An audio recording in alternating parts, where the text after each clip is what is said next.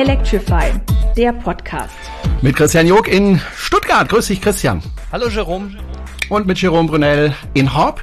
Schön, dass ihr eingeschaltet habt und wundert euch nicht, dass wir heute an einem Tag veröffentlichen, an dem wir normalerweise nicht veröffentlichen. Aber ich habe es ja schon in der letzten Folge angekündigt, dass wir sozusagen eine Sonderfolge machen. Wir haben nämlich einen ganz besonderen Studiogast und da freue ich mich sehr.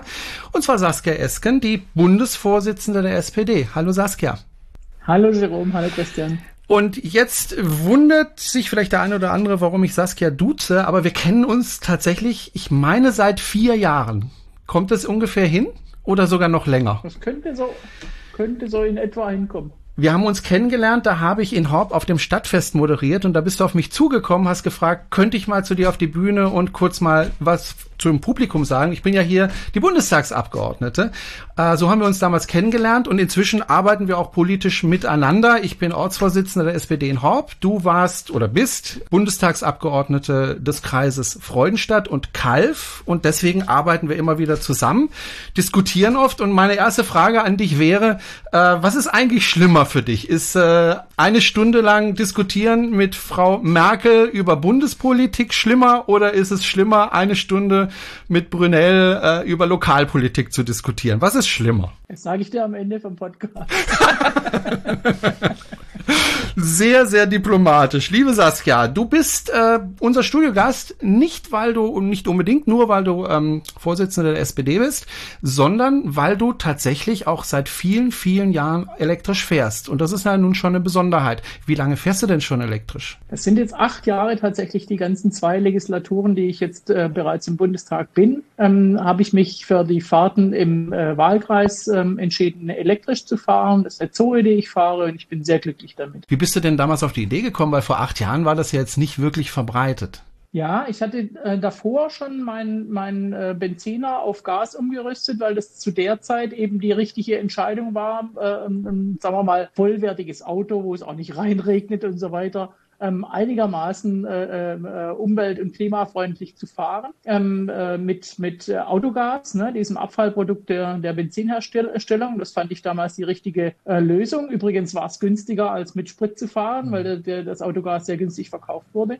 Die Umrüstung hat natürlich Geld gekostet. Und ähm, als ich dann im Bundestag kam, ähm, ähm, habe ich mich entschieden, ein, ein, Fahrzeug zu leasen, um eben äh, das auch richtig abrechnen zu können. Ähm, und ähm, habe mich dann für ein voll elektrisches Auto entschieden, weil ich ähm, äh, der Auffassung war, die vielen Strecken, die langen Strecken, die ich da fahren muss im Wahlkreis, ähm, die möchte ich gerne so weit als möglich klimaneutral gestalten. Sehr löblich. Die Frage ist natürlich nach so einer langen Zeit, was sind so die Hauptmerkmale, die sich da gewandelt haben? Ich meine, wenn man vor acht Jahren angefangen hat, Elektromobilität zu nutzen, da hat sich doch schon einiges getan. Was ist da so, was fällt dir da am stärksten auf? Naja, damals war das natürlich ein Riesenproblem. Ähm, einerseits war die Reichweite von der Zoe im Winter jetzt nicht so doll. Also manchmal musste ich ehrlicherweise umsteigen auf die Familienkutsche. Hm. Äh, wenn ich nach ähm, ganz weit weg musste, so von damals habe ich noch in Nebenzell gewohnt, nicht in Kalf, also noch weiter im Norden. Und wenn ich dann musste nach Schappach oder nach äh, Alpersbach, dann war das schon schwierig weil du hast ja dort auch keine Ladestation irgendwo gefunden. Das heißt also, die, man, die Reichweite musste für hin und zurückreichen. Und das war im Winter nicht gegeben. War ja. schon mal liegen geblieben? Nee, ähm, ähm, ich habe dann schon so geplant, dass mir das nicht passiert. Ähm, einmal war ich aber wirklich in Nöten, weil ich mich darauf verlassen habe, dass die, die äh, Ladesäule bei der Stadt Freudenstadt funktioniert. Ähm, und die hat nicht funktioniert. Da habe ich lange rumtelefoniert. Am Ende hat mir der Oberbürgermeister ausgeholfen. Ähm, sonst wäre ich nicht mehr nach Hause gekommen. Ja. Ist heute natürlich anders. Klar, heute, heute finden sich äh, doch wesentlich mehr Ladesäulen, sagen wir mal, die die äh, erstaunlichste, die ich äh, jemals gesehen habe, ist äh, oben am, am, am, Nationalpark beim Infozentrum. Ne? Auch da kann man sein Elektroauto laden. Da ist es wesentlich besser geworden. Du hast dir eine Soja gekauft, du hast dann ähm, vor kurzem, das ist gar nicht so furchtbar lang her, ich glaube ein Jahr oder so, äh, dann die zweite Soja gekauft mit einer wesentlich größeren Reichweite, ne? Ähm, nee, das war eigentlich in der, äh, in der, also zwischen den beiden, äh, in der nächsten Legislatur, also jetzt mhm. auch schon wieder vor drei oder dreieinhalb Jahren und klar, so die doppelte Reichweite, genau die doppelte Reichweite und die, äh, die, äh, die bessere Ladesäuleninfrastruktur, die macht es jetzt schon äh, wesentlich leichter und komfortabler. Man muss nicht mehr so planen, niemand muss vorher recherchieren, wo, wo gibt's denn da eine Ladesäule. Und man muss auch nicht mehr ganz so, also ehrlich gesagt, die Sache mit der, mit der Reichweite erzieht ja ungemein zum äh, äh, sparsam fahren, weil man äh, sonst nicht mehr nach Hause kommt. Das funktioniert auch ganz gut, ehrlich hm. gesagt. Das ist schon sehr, äh, hat schon einen sehr großen Einfluss. Die Kurz. Kurz nachdem du Bundesvorsitzende geworden bist, äh, gab es ja damals Verhandlungen äh, mit dem Koalitionspartner, mit der CDU. Ähm, da ging es um die Förderung der Elektromobilität. Was dabei rumgekommen ist, wissen wir ja alle. Wie schwer war es denn in den Verhandlungen mit der CDU zu verhindern, dass auch Verbrenner gefördert werden?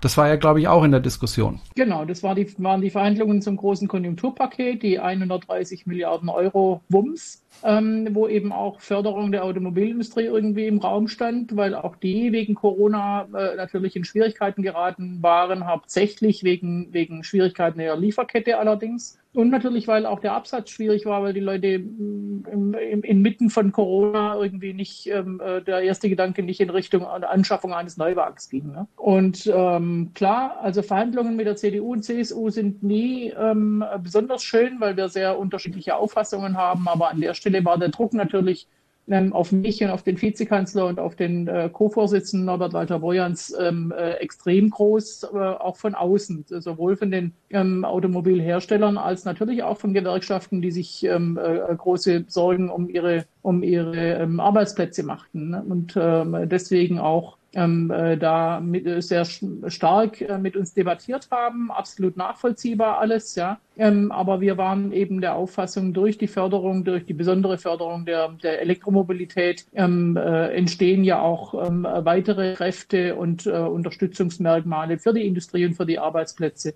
Und äh, das kann das ausgleichen, die, die äh, Benziner- und äh, Dieselfahrzeuge, auf, auf die die auf Halde hatten die haben sie auf dem Weg auch verkauft bekommen. Förderung der Elektromobilität heißt ja auch ähm, Energiekosten. Also wie hoch sind die Energiekosten? Mhm. Und da wird ja gerne verglichen, was kostet es, äh, 100 Kilometer mit einem Diesel zu fahren und was kostet es, 100 Kilometer mit einem Elektrofahrzeug zu fahren.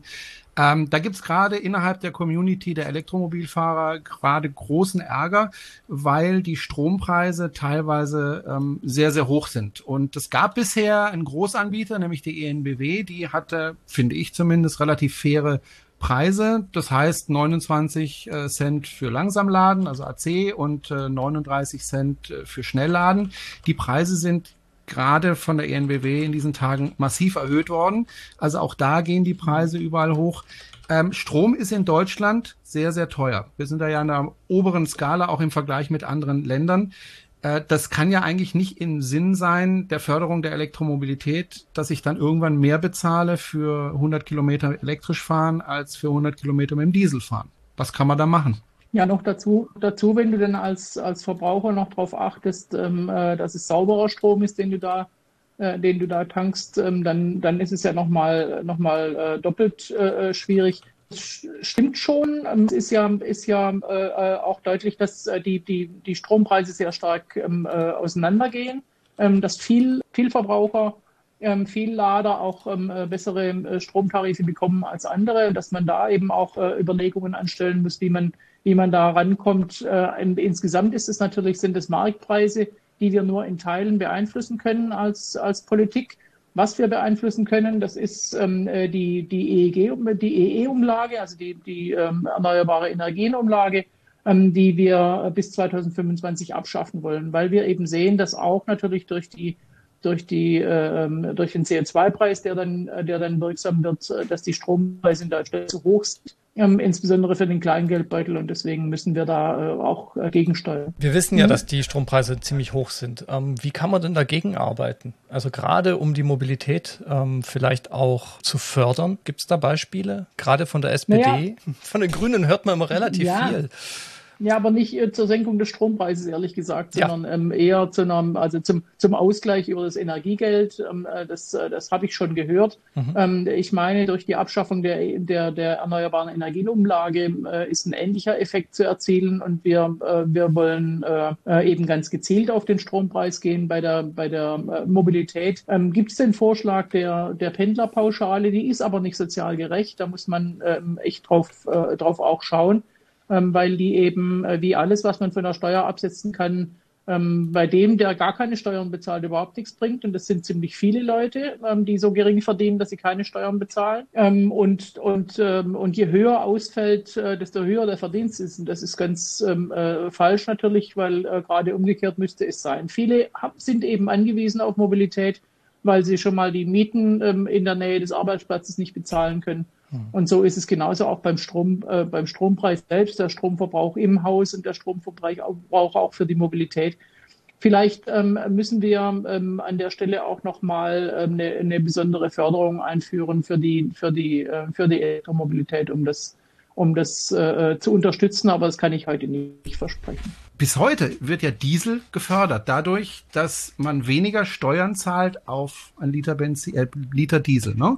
Wird ja seit Jahren Jahren gefördert. Es gibt ja, es gibt ja ähm, Anbieter, die produzieren den Strom selber und verkaufen den dann auch selber. Teilweise produzieren sie ja den Strom direkt an der Ladesäule, indem sie da ein Dach drüber machen und da machen sie ein paar Solarzellen, mhm. dazu eine Batterie äh, und, und verkaufen ja. den Strom. Ladepark Hilden, ich weiß nicht, ob du den kennst, Saskia, bei Düsseldorf. Äh, Ladepark Hilden, großer Ladepark mit äh, 20 Säulen von Tesla, nee. mit verschiedenen anderen Säulen, dazu Batterien, dazu eine riesen Solaranlage. Ähm, aber der muss alle Steuern bezahlen, der Anbieter. Das heißt, der muss eine Umlage bezahlen und Netzentgelt, obwohl er das ja alles nicht nutzt. Wäre es denn nicht eine Möglichkeit zu sagen, derjenige, der den Strom selber herstellt und an der Ladesäule verkauft, muss die oder jene Steuer einfach nicht zahlen, damit der Strompreis ein bisschen günstiger wird? Hm, das sind, sind neue, neue Modelle, die man sich anschauen muss, damit man da auch äh, zu, zu, äh, zu sinnvollen Geschäftsmodellen kommen kann, ganz klar. Ähm, äh, das ist in der, der bisherigen Überlegung des Stromherstellers und Stromselbstverbrauchers so nicht gedacht. Deswegen, das ist nicht mitgedacht. Da muss man äh, sicher zu neuen auch, auch Überlegungen und guten, guten Ideen kommen. Das ist ein gutes Stichwort. Ähm, neue Ideen, gute Ideen. Ähm, es gibt da zum Beispiel auch im, ich sag mal, im ÖPNV-Bereich oder im ähm, Taxibereich ähm, gibt es ja auch Elektromobilität. Äh, das geht bis hin zu F äh, Reedereien, die ähm, mit mhm. entsprechenden ähm, Fahrzeugen dann, ich sag mal, auf dem Bodensee vielleicht fahren könnten. Wie wird mhm. denn da gefördert? Gibt es da überhaupt eine Förderung oder ist da was geplant? Also ge ge gezielt geplant ähm, äh, kann man sicher kann man sicher nachlesen. Auch in unserem Zukunftsprogramm sind sind äh, Förderungen sowohl für die für die äh, Mobilität über, über äh, elektrische Antriebe als auch natürlich gerade bei den großen ist dann eher der Wasserstoff ähm, das Thema. Auch da müssen wir äh, äh, zusehen, dass wir da dass wir da vorankommen, weil die die großen Transporter, die großen Schiffe werden mit Sicherheit nicht elektrisch fahren äh, und Fliegen ähm, ist jetzt bis jetzt auch noch nicht, glaube ich, äh, steht noch nicht im Raum. Ja, über die industrielle Produktion, da müssen wir, müssen wir schon auch über den, den Umweg des Wasserstoffs gehen und äh, für beides für beides müssen entsprechende äh, Förderungen auch möglich werden, äh, damit der Vorrang eben auch funktioniert, damit es bezahlbar bleibt, ähm, damit es auch als Geschäftsmodell realisierbar bleibt. Hm. Ich will mal gerade bei beim Thema Schiffe bleiben. Ich glaube, wir haben sogar schon mal drüber gesprochen, Saskia, in der Vergangenheit. Ich will es einfach nochmal aufs Tableau hieven, weil ich das wichtig finde. Es gibt ja äh, zwischen Dänemark und Deutschland eine Fährgesellschaft, die nennt sich Scantlines. Scantlines äh, fährt mit Schiffen, mit Hybridschiffen, das heißt, die haben Batterien an Bord, so dass also die ähm, Motoren an Bord im optimalen Bereich immer arbeiten können. Die fahren teilweise auch elektrisch. Ähm, ich habe mit dem Geschäftsführer äh, von Scantlines äh, telefoniert. Das ist der Herr ähm, Pulsgaard Jensen, Sören, Sören Pulsgaard Jensen. Der hat mir gesagt Folgendes. Der hat ja zwei Linien, eine, da fährt das Schiff zwei Stunden und eine Linie, da fährt das Schiff eine halbe Stunde. Und er hat gesagt, ich würde gerne die Linie mit der halben Stunde würde ich gerne elektrifizieren. Das heißt, dieses 200 Meter Schiff fährt eine halbe Stunde nach Dänemark, elektrisch, und zwar voll elektrisch, und eine halbe Stunde wieder zurück. Und dazwischen, wenn es dann, wenn die Autos runterfahren, lade ich die Batterien wieder, beziehungsweise tausche sie aus. Das wusste er noch nicht so genau. So. Er sagt folgendes Problem. Das Problem ist, ich kann in Dänemark das Schiff aufladen und das ist darstellbar preislich im Vergleich zum Schweröl. Ich kann es aber nicht in Deutschland aufladen, weil es einfach mich viel mehr kostet als dieses blöde Schweröl. Das heißt, am Preis hakt es, dass er nicht elektrisch hin und her fahren kann. Und das ist ja auch nicht in unserem Sinne. Ja. Zweites Problem, aber das ist eher ein lokales. Die Stromleitung, die er dafür braucht, ja, so dick, äh, ist einfach in Deutschland noch nicht gelegt. Dafür kannst du jetzt nichts. Aber wie könnte man ihm denn helfen, dass der Strompreis, den er für sein Schiff verwenden möchte, den Strom statt dem Schweröl, dass er umsteigen kann auf, auf, auf Strom, weil er würde das gerne machen, aber er hat natürlich die Aktionäre im Rücken, die sagen, naja, aber wenn mich das das Doppelte kostet, jetzt mal gesponnen, ähm, wollen wir das nicht. Also wir haben jetzt, mir habe ich ja schon ein paar Mal gesagt, ähm, äh, uns vorgenommen, die, die äh, erneuerbare Energienumlage vom, vom Strompreis wegzunehmen. Das sind 6,5 Cent. Ähm, das ist schon eine ganze Menge, mhm. glaube ich. Und das ist in solchen Wirtschaftlichkeitserwägungen, glaube ich, dass das schon auch ähm, äh, dann eine Rolle spielen kann. Und ähm, äh, durchaus ähm, ist aber auch der Trassenbau, ähm, äh, für, damit, der, damit der Strom auch überall ähm, hinkommen kann, wenn wir den dezentral erzeugen, was wir ja wollen. Wir wollen ja nicht nur die großen Anlagen irgendwo im, äh, im globalen Süden äh, für die Photovoltaik und im, im, im Meer für, für den Wind, für die Windkraft, sondern wir wollen ja dezentral erzeugen. Dann brauchen wir auch leistungsfähige Netze. Ähm, auch äh, smarte Netze im Übrigen, ähm, äh, aber auch eben die, die, äh, die, die großen Strommengen, äh, die wir dann an bestimmten Orten brauchen, die müssen auch transportiert sein. Es ist schon auch eine staatliche Aufgabe, ganz klar, dass der Netzausbau auch funktioniert und dass der auch schnell funktioniert. Thema Stromerzeugung. Ähm, du hast es ja auch mitbekommen. Ich habe mir eine Solaranlage aufs Dach gezimmert. Äh, wir waren ja gemeinsam bei der Firma, die das damals für mich gemacht hat. Erinnerst dich vielleicht, weil die stammt aus Horb, eine sehr, sehr gute Firma, äh, die sehr viele interessante Sachen machen. Wir haben ja damals auch darüber diskutiert. Mein Problem mit meiner Solaranlage ist, das äh, sind zwei Sachen. Erstens ist es relativ kompliziert steuerlich für mich einerseits und andererseits finanziell lohnt sich meine Anlage kaum, weil ich einfach zu wenig Strom verbrauche. Ich bin sparsam mit dem Strom und deswegen muss ich viel Strom ins Netz abgeben, da kriege ich nicht viel dafür und muss außerdem noch Steuern drauf bezahlen. Meine Frage ist, ähm, wir wollen ja alle, dass möglichst viel Strom solar erzeugt wird. Und äh, meine Erfahrung ist, je unkomplizierter etwas ist und äh, je besser finanziell das funktioniert für die Leute, die das machen, äh, desto mehr wollen das auch machen. Wäre ja all in unser aller Sinn. CO2-Einsparung und so weiter. Könnte man das nicht einfach mal einfach machen oder muss man das in Deutschland immer so kompliziert machen? Ja, das hat, glaube ich, hauptsächlich ja steuerliche Gründe und, und, ähm, und äh, da muss das richtige Modell ähm, äh, gewählt werden. Äh, da bin ich jetzt nicht äh, Steuerberaterin, um dir da kluge, kluge Ratschläge zu geben, aber ich weiß, dass schon vor, also vor 25 Jahren, als wir uns auf das eigene Haus eine Solaranlagen gebaut haben, genau die gleichen Fragen auch im Raum standen, dass man dann eben Kleinunternehmer sein muss und wie man also oder sein sollte, äh, klugerweise, um, um auch mit der Umsatzsteuerclub umzugehen, um viele andere Dinge mehr. Aber äh, da bin ich nicht die richtige Beraterin. Ob es so kompliziert sein muss, weiß ich nicht. Ich glaube, wir versuchen mit komplizierten Regeln immer möglichst viel Gerechtigkeit herzustellen. Ähm, das ähm, führt dann auch zu Ärger, das ist schon. Ähm, aber es ist eben wichtig, dass man mit solchen ähm, Regulierungen auch ähm, äh, Missbrauch und Mitnahmeeffekte verhindert. Dass also dann halt ähm, äh, Geschäftsideen da in eine Richtung gehen, die, die, die wir nicht, die wir gar nicht erzielen wollen. Hm. Ich träume einfach davon, dass ich ähm, eine Solaranlage gerne hätte, dass wenn äh, ich Strom produziere und ins Netz einspeise, dass mein Zähler einfach rückwärts läuft ja, dass ich dann eben 30 Cent pro Kilowattstunde sozusagen bekomme und äh, wenn ich den Strom nehme, dann eben 30 Kilo Cent bezahle.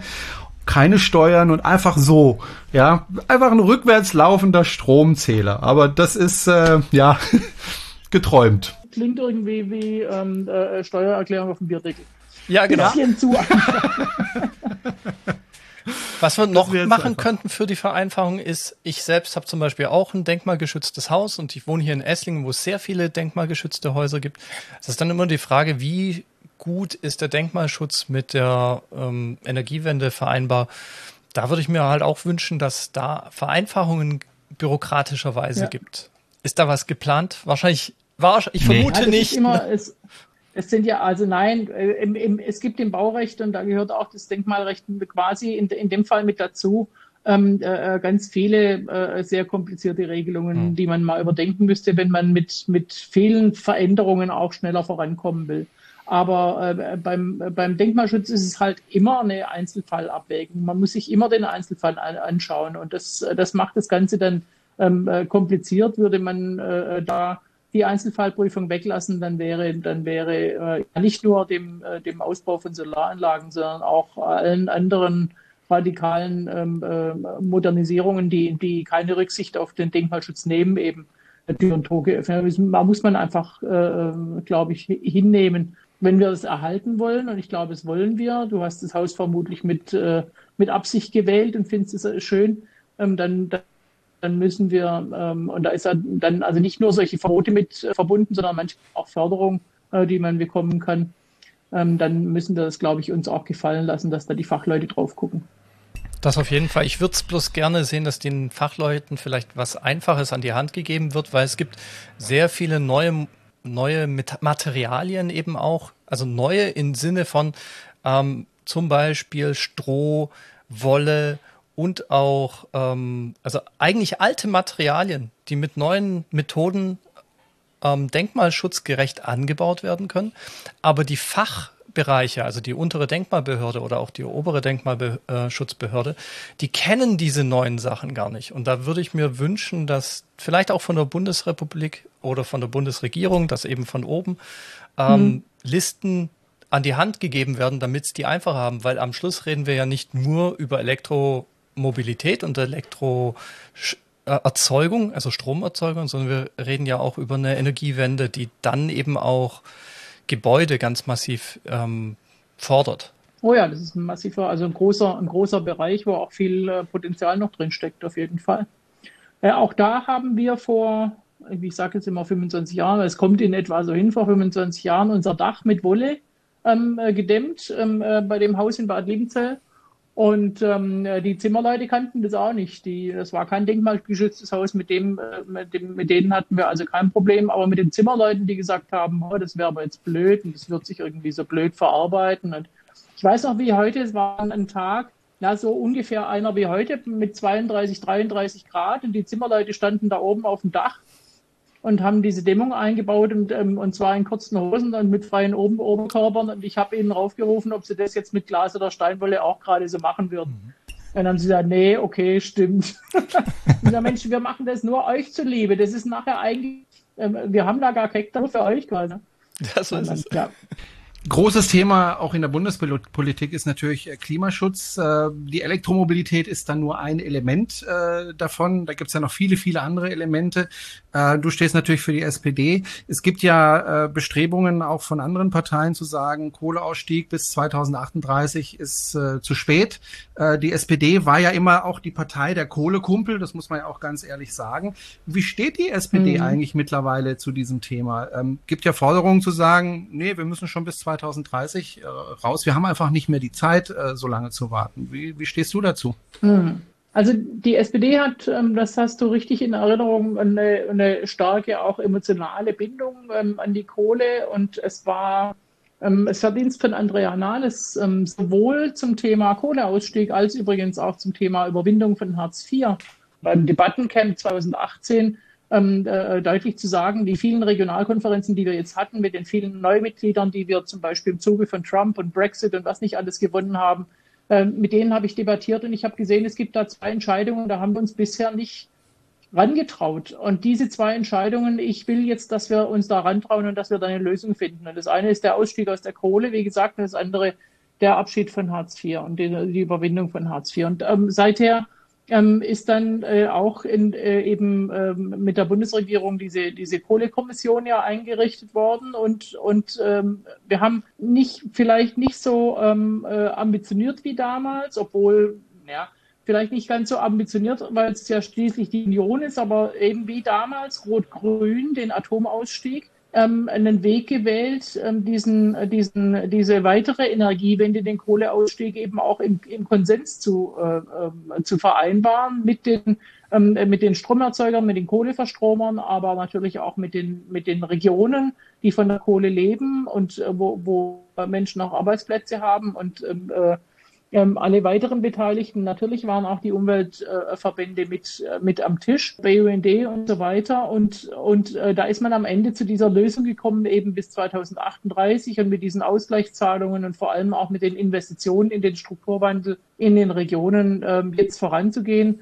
Und ähm, die, die, die Leute in, gerade in den Kohle, Kohleregionen, finde ich, haben es jetzt schon verdient, dass wir, dass wir nicht jetzt schon diesen Kompromiss aufkündigen, wenn wir ähm, schneller vorankommen im Laufe der Zeit. Ähm, äh, vor allem was den Strukturwandel anbelangt ähm, und was äh, neue Arbeitsplätze in diesen Regionen anbelangt und so weiter. Wenn wir schneller vorankommen, dann hindert uns auch das Gesetz, so ist es gemacht worden. Das ist, ähm, fand ich ganz klug und habe ich auch eigens äh, bei, bei unseren Fachpolitikern nachgehakt.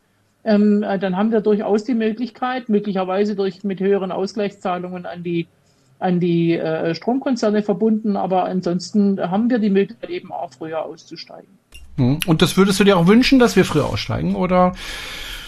Das, natürlich würde ich mir das wünschen, aber es ist ja, man muss ja wirklich auch eben alle mit im Boot haben und alle, äh, ähm, alle mitnehmen. Und da sind ähm, äh, andere Leute, ähm, äh, deutlich betroffener, als ich das bin im Schwarzwald. Das muss man ehrlicherweise so sagen. Ja, das, es gibt ja äh, vielleicht auch äh, Themen, die wir im Schwarzwald eher emotional sehen und wo man jetzt ähm, äh, nicht unbedingt sich eine, eine, eine, Bundesregelung wünscht, wo wir nichts zu melden haben. Das mhm. ist äh, schon, glaube ich, in Ordnung so, dass man auch Rücksicht auf die betroffenen Regionen nimmt und die mit ins Boot nimmt und dann auch gemeinsam zu einer Lösung kommt. Bei uns im Schwarzwald, du hast es ja gerade angesprochen, bei uns im Schwarzwald ist ja großes Thema Trockenheit und und äh, dadurch auch Waldsterben.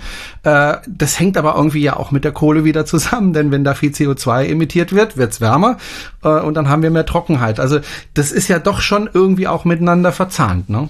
Ja, natürlich. Das wollte ich damit gar nicht sagen, dass es äh, irgendwie ein, ein äh, minder ein minderes Problem wäre, sondern, sondern ich wollte ähm, damit nur sagen, ähm, auch wir, sagen wir mal jetzt ähm, äh, Thema Nationalpark oder weitere, noch weitere ähm, Ausweitung von, äh, von Flächen, die man in Prozessschutz rein und aus der Nutzung rausnimmt, würde bei uns auch äh, zu, zu, zu einem, ähm, zu einem Aufschrei führen, sag ich mal ähm, äh, weil wir sowieso schon eine Holzknappheit haben, jedenfalls da, wo es verarbeitet wird ähm, und, äh, und äh, dann auch bei den Einnahmen in Schwierigkeiten geraten würden. Deswegen würde man sowas machen, muss man es schon auch mit uns, da muss man uns mit ins äh, ähm, äh, Gespräch nehmen und das nicht alleine zwischen äh, Schleswig-Holstein und Mecklenburg-Vorpommern äh, vereinbaren, wo die jetzt nicht so ein Problem haben mit dem Wald. Hm was ich meine. Ne? Also wir müssen, ja. wir müssen die Regionen mit reinnehmen und wir müssen natürlich aber, deswegen war der BUND mit dabei und deswegen äh, äh, ist auch, hat auch die, die Regierung ja ihre, ihre äh, Ziele nochmal äh, nachgeschärft. Insgesamt ist das Klimaschutzgesetz ja so gemacht, wie ich es gerade beim ähm, Kohleausstiegsgesetz auch gesagt habe. Wir können früher, wir können unsere äh, äh, Ziele nachschärfen. Wir müssen sogar die Maßnahmen nachschärfen, wenn wir die Ziele nicht erreichen ähm, jeder Sektor, sektorspezifisch, wie man dann sagt, ähm, äh, muss nachweisen, wir haben das Zwischenziel erreicht oder nicht und muss dann eventuell nachschärfen. Ich glaube übrigens, der Verkehr wird, das, wird der erste Sektor sein, der da nicht geliefert hat. Oder allenfalls wegen Corona, aber ganz bestimmt nicht wegen Andreas Scheuer. Also ich ähm, denke, ihr Politiker habt es manchmal echt schwer, weil ich will mal ein Beispiel geben. Ähm, wenn ich mit jemandem spreche darüber, müssen wir was zum Klimaschutz machen. Da wirst du nie die Antwort bekommen, nee, müssen wir nicht. Und ja, ich mache mir da auch große Sorgen um das Klima. Und ja, ich bin auch für Umweltschutz und da sollte man was tun. Ähm, wenn man dann aber sagt, ja gut, dann lass uns was tun, aber das kostet Geld, dann hört die Liebe zum Klimaschutz also sehr schnell auf. Beispiel im Moment ist ja die Diskussion um die Benzinpreise. Da ähm, gibt's ja, ja, ich, ich nenne es jetzt mal Wahlkampfgetöse. Saskia, du wirst mir verzeihen. Aber die Grünen haben ja gesagt, wir möchten gerne ein Cent mehr erhöhen, äh, den Preis, äh, und auch ein bisschen schneller erhöhen. Während die ähm, Regierung, die aktuelle, zu der du ja gehörst, äh, sagt, nee, wir machen das ein bisschen langsamer und ein Cent weniger. Also das sind ja jetzt wirklich sehr geringe Unterschiede. Ähm, ist das nicht ein bisschen doof, wegen einem Cent und ein, zwei Jahren so aufeinander einzuprügeln? Klar, es ist doof. Wir müssen sowieso ähm, äh, möglichst ähm, äh, selten aufeinander einprügeln, äh, schon allein deshalb, weil man sich immer zweimal im Leben sieht und wer weiß, ob man nicht mal zusammen regieren will. Ähm, deswegen ja. sollte man pfleglich miteinander umgehen, so oder so. Ähm, und ähm, ähm, also in, in dieser Frage geht es auch nicht darum, ob man jetzt äh, bereit ist, für den Klimaschutz übrigens Geld auszugeben. Das war ja an der Stelle gar nicht die Frage. Jedenfalls nicht um, ging es nicht um Staatsgeld, sondern es ging eben um die Frage ähm, äh, Verbraucherpreise. Und ähm, äh, ob der CO2-Preis jetzt schnell angehoben werden kann und dann ähm, sich entsprechend auch auf die äh, Benzinpreise auswirkt und welche, welche, welche Ausgleichsmaßnahmen dann dazu notwendig sind. Das ist eine komplexe Angelegenheit, die die schwierig ähm, zu, zu, äh, zu transportieren ist, äh, aber immer im Ganzen transportiert werden muss. Und es ist äh, eine große Kunst, ähm, eben zu sagen, ja, wir sind jetzt ähm, bereit und haben uns auf den Weg gemacht, ähm, äh, Klimaschutzmaßnahmen auch durch Anreize und, und preisliche äh, Veränderungen zu, voranzubringen. Wir, wir werden ähm, aber im Gegenzug und im selben Moment äh, erstens die Alternativen massiv ausbauen, weil wir sonst ähm, äh, gar nicht erwarten können, dass die Leute äh, ihr Verhalten ändern können. Und wir werden auch für einen sozialen Ausgleich sorgen, das Rechtengleich. Wenn du die beiden, ähm, äh, die beiden Botschaften weglässt, nur von der Preiserhöhung sprichst, dann passiert das, was ich ähm, vorher äh, gesagt habe über die Leute, die sich die Miete in der Nähe des Arbeitsplatzes nicht äh, leisten können und pendeln müssen. Und kein, äh, kann nicht die Alternative des ÖPNV haben, weil der da nicht fährt oder nur zweimal am Tag ähm, oder nur in Schulzeiten und in den Ferien nicht und sowas alles, was man da so kennt. Und das, das führt eben nur, dass, dass, wir, dass wir die Leute verlieren, dass die sagen, die, die, die, die sehen meine Situation nicht, die verstehen überhaupt nicht, ähm, dass ich eben nicht die coole Möglichkeit habe, wie ich zum Beispiel, ich fahre Bahn, ich, ähm, ich esse kein Fleisch, ich fahre elektrisch, aber ich muss doch wissen, dass es Leute gibt, die diese Entscheidungen nicht können, so frei wie ich. Dass ich privilegiert bin, dass ich meine Entscheidungen so frei treffen kann. Das muss ich ja wissen. Und deswegen muss die Botschaft, die Botschaft nie alleine stehen. Übrigens, wir wollen den Benzinpreis erhöhen, weil das ehrlich für Leute, die, die des Monats aufs Amt gehen müssen, um aufzustocken, die auch von denen, die jetzt den Wand verhindern, ähm, äh, äh, missbraucht. Ja, äh, zu Beginn waren ja nicht wir, die, ähm, äh, die zuerst da draufgegangen sind, sondern die Zeitung. Natürlich die als erste drauf, weil dann gar keine Veränderung. Ja. Und, ähm, wir, es muss uns aber gelingen, das ist eben ähnlich wie beim Kohlekompromiss, aber noch viel größer, dass für die ganze, für die, für, für den großen, die große Bewältigung des Klimawandels, ist eine, eine wahnsinnige Veränderung der, der, der, die sich auf Arbeiten, auf, auf, auf Privatleben und auf vieles andere auswirkt. Da müssen echt alle dabei sein, müssen auch alle mitmachen können und freie Entscheidungen treffen können und nicht, ähm, nicht auf, auf eine Art äh, eben über die wirtschaftliche Not gezwungen werden, ähm, äh, auf dann eben den Arbeitsplatz zu verlieren, weil sie nicht mehr fahren können oder was immer, ja. Das, äh, das ist dann die Idee, die bei den Leuten im Köpfen entsteht und das dürfen wir nicht passieren lassen. Du, wir haben erlebt, was in, den, in, in Frankreich, ähm, äh, wo, wo Macron so eine Art und Weise vorangeschritten ist, ohne die Leute mitzunehmen, was da mit den Gelbwesten passiert ist. Das ist, das ist, das sind nicht alles ähm, jetzt wirre Leute, sondern das sind einfach auch Leute, die echt Sorgen haben. Genau, und da fragen sich natürlich auch viele, was sind denn die konkreten Mechanismen? Also der CO2-Preis wird erhöht durch eine CO2-Abgabe, aber wie kriege ich jetzt zum Beispiel das Geld wieder? Weil ich habe mal mhm. angenommen, ich habe jetzt einen Benziner und ich fahr, muss damit zur Arbeit fahren ähm, und plötzlich wird der Preis um 10, 20 Prozent höher, weil es auch noch ähm, womöglich Engpässe bei der Ölbeschaffung gibt. Wie kriege ich denn das Geld wieder? Das ist ein Problem, dass es Leute gibt, die äh, über die über die äh, Steuerentlastung gar nicht erreicht werden. Und ähm, es muss uns gelingen, ähm, sowohl über die, die ähm, äh, diese ähm, Entfernungspauschale als auch über die ähm, eben EEG-Umlage ähm, die Leute entsprechend zu entlasten, auch, ähm, auch sozial gerecht, ähm, dass diejenigen, die da viel, ähm, viel verbrauchen, auch äh, die höheren Kosten haben wenn ich etwas verhindern möchte innerhalb eines Staates, also wenn ich zum Beispiel ähm, reduzieren möchte, dass die Leute rauchen, äh, dann kann ich den Zigarettenpreis erhöhen und dann rauchen die Leute weniger. Ist in vielen Ländern gemacht ja. worden. Benzin manche, könnte ich natürlich auch erhöhen, aber Benzin ja. ist nicht vergleichbar mit Zigaretten, weil manche sind einfach darauf angewiesen. Aber wäre nicht genau. die Möglichkeit zu sagen, okay, Benzinpreis wird höher, aber du bekommst pro Jahr 200 Euro von uns, vom Staat, als Ausgleich für diese Benzinerhöhung. Äh, jemand, der dann mehr fährt, muss halt draufzahlen. Jemand, der aber auch weniger fährt, bekommt dann sogar Geld raus. Und parallel ja. dazu auch das Geld dazu zu verwenden, weiter Elektromobilität oder auch äh, öffentliche Verkehrsmittel zu unterstützen, Bahn, Bus und so weiter. Wäre das nicht eine Möglichkeit, das umzuschichten, ohne dass es jetzt wirklich den Einzelnen böse trifft? Weil ich verstehe das schon. Äh, wir beide, Saskia, du und ich äh, und auch der Christian, wir sind privilegiert. Ja, wir haben das Geld, um zum Beispiel ein Elektroauto zu kaufen. Manche haben das im Moment nicht. Aber das wäre doch eine Möglichkeit zu sagen, okay, du kannst entweder mit dem Benzinauto weiterfahren, dann kriegst du auch ein bisschen Unterstützung von uns, oder du kannst umsteigen auf ein Elektroauto, da bekommst du sogar noch mehr Unterstützung. Und wenn du dir noch eine Solaranlage aufs Dach äh, zimmern kannst, umso besser. Wir unterstützen dich auch da. Wäre das nicht eine bessere Möglichkeit, die Leute dahin zu bringen, wo wir ja sie hinhaben wollen, nämlich dass sie sich umweltfreundlicher verhalten? Ja, klar, das ist doch die Idee des CO2-Preises, ähm, äh, dass äh, eben genau diese, diese Verhaltensänderung eintritt. Aber die kann ja nur, wie gesagt, eintreten, wenn die Alternativen überhaupt da sind. Ähm, und deswegen müssen wir ähm, unserer Auffassung nach, jetzt dürfen wir nicht sofort ähm, äh, mit der, mit der ähm, Entlastung über die Klimaprämie oder Bürgergeld oder wie man es auch immer nennt, ähm, äh, Energiegeld, so haben es die Grünen, glaube ich, genannt, ähm, äh, einsteigen, sondern das ist der, das ist der zweite Schritt. Der erste Schritt ist wirklich ähm, äh, sowohl die, die äh, eben äh, Absenkung und Abschaffung der, der äh, Umlage auf den Strompreis ähm, als auch die Investition in die Alternativen. Wir müssen massiv investieren in den, in den öffentlichen äh, Personennahverkehr, bevor wir ähm, äh, verlangen können von den Leuten, dass sie umsteigen. Wir müssen natürlich massiv in die in die Bahnstrecken, in die Hauptbahnstrecken investieren, damit die Leute ähm, vom Flieger umsteigen. Ja, ich fahre mit der Bahn nach äh, nach Berlin. Das ist eine ganz persönliche Entscheidung. Ich, also ich, also ich könnte jetzt ein bisschen Zeit sparen, indem ich fliege.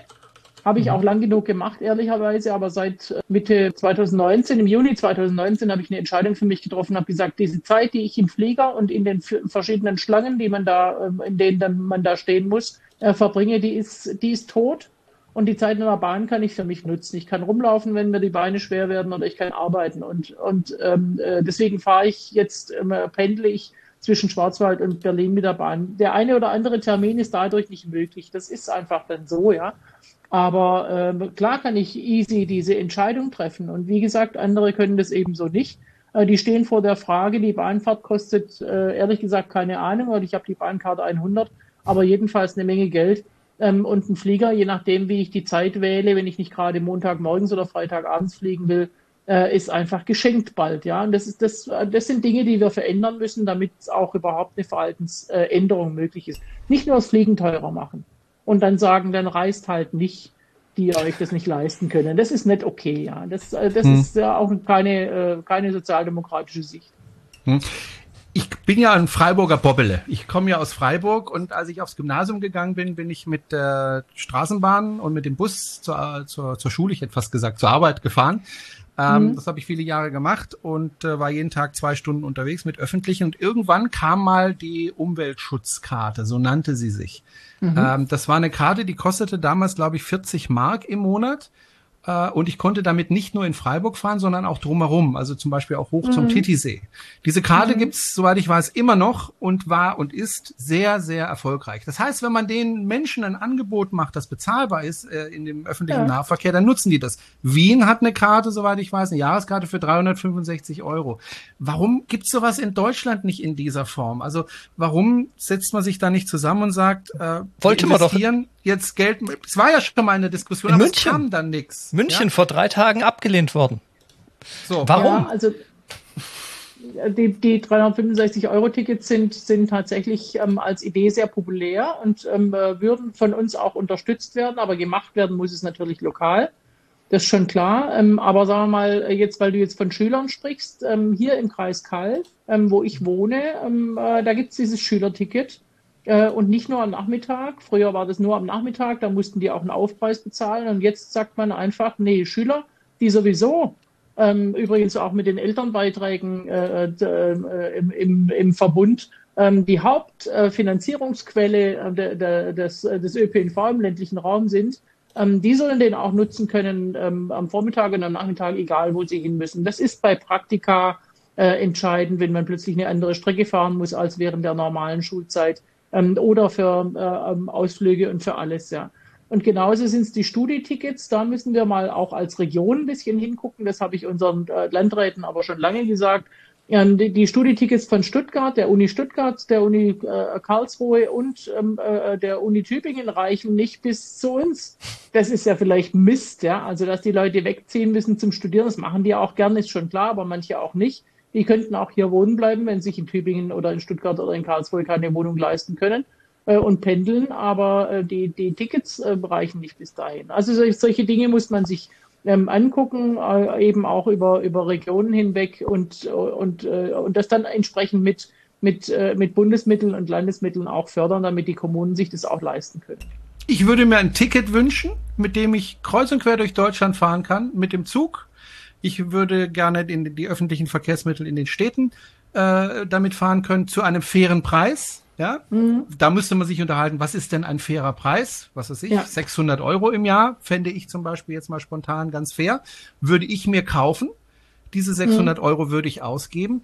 So gebe ich im Moment sehr wenig für öffentliche Verkehrsmittel aus, weil ich halt auf dem mhm. Land lebe und da aufs Auto angewiesen bin. Aber für meine Reisen irgendwo hin, ich war jetzt kürzlich in, in Bonn, ähm, würde ich dann umsteigen auf den Zug. Und das mhm. wollen wir ja eigentlich. Und die 600 Euro hätte dann die öffentlichen Verkehrsmittel. So haben sie eben nicht. Also insofern mhm. würde ich mir so ein Ticket wünschen für Betrag X, der einfach fair ist, der günstig ist, damit ja. die Leute einfach umsteigen.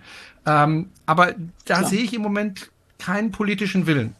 Oder gibt es den? Jetzt, ich habe es gerade schon gesagt, die 365-Euro-Tickets sind sehr populär. Ja. Ähm, jetzt die Idee, in ganz Deutschland fahren zu können für 600 Euro, ähm, ganz ehrlich, äh, das würde für die Finanzierung bei weitem nicht ausreichen, ganz klar dann müssten wir den öffentlichen Personennahverkehr und, dem, und die Bahn, das Bahnfahren extrem ähm, steuerlich subventionieren ähm, und, ähm, und das muss man natürlich auch wollen, klar. Ich meine, dazu kannst du dann aber nicht, wir haben ja jetzt gerade gehört, ähm, die CDU hat schon mal Eckpunkte ihres Wahlprogramms bekannt gegeben.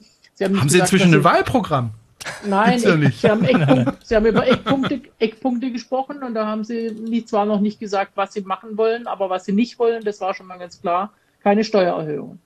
Und äh, wenn man nicht bereit ist, den, den, den sehr hohen Vermögen und sehr hohen Einkommen auch äh, einen höheren Beitrag abzuverlangen, ähm, dann ist man, äh, glaube ich, nicht in der Lage, die Sache zu finanzieren. Diejenigen, die wirklich sehr, sehr hohe Einkommen haben und sehr hohe, sehr hohe Vermögen, ähm, die wissen das auch. Und äh, manche haben sich schon zusammengeschlossen. Da gibt es so eine äh, Gruppe, die irgendwie äh, dafür agitiert, dass wir ähm, äh, die Steuern erhöhen ähm, äh, eben bei denen, die, die, die auch was übrig haben, weil sie sehen, dass diese Investitionen, dass 50 Milliarden zusätzliche Investitionen in den, in den nächsten Jahren pro Jahr notwendig sind. Ähm, und ähm, weil eben also nicht nur ähm, der Klimawandel, von dem wir jetzt viel gesprochen haben, sondern natürlich auch die Digitalisierung ähm, äh, Investitionen, öffentliche Investitionen verlangt. Ähm, die, die, der Sanierungsstau in den Schulen ist, ist frappierend, ja, und vieles andere mehr ja, wo wir jetzt viel zu lange ähm, äh, auf die schwarze Null geschaut haben und auf, äh, auf den schlanken Staat und wo sich was ändern muss, damit es vorangeht in diesem Land. Und ich finde, das ist ein sehr schönes Schlusswort und ich muss jetzt auch Schluss machen. Genau, ich wollte es okay. gerade sagen. Sehr schön. Saskia, herzlichen Dank, dass du dir als Bundesvorsitzende der SPD äh, so viel Zeit genommen hast. Fast eine Stunde haben wir jetzt miteinander gesprochen. Ja, vielen lieben ähm, Dank. Vielen lieben Dank. Ich wünsche dir, äh, wie allen die bei uns auftauchen, politisch unterwegs sind, viel Erfolg bei den nächsten Bundestagswahlen, stehen Danke ja an. Ähm, ja. Und dann schauen wir mal, äh, ob du dann in der Regierung bist oder dann in der Opposition. Aber ich glaube, beides ist reizvoll, wobei Regierung wahrscheinlich dann doch mehr Spaß macht, weil man dann doch mehr bewegen kann. Aber ich wünsche dir viel Erfolg und danke nochmal ganz, ganz herzlich für deine Zeit und äh, dir alles Gute. Tschüss, Saskia. Danke euch, alles Gute auch. Tschüss. Hat Spaß gemacht.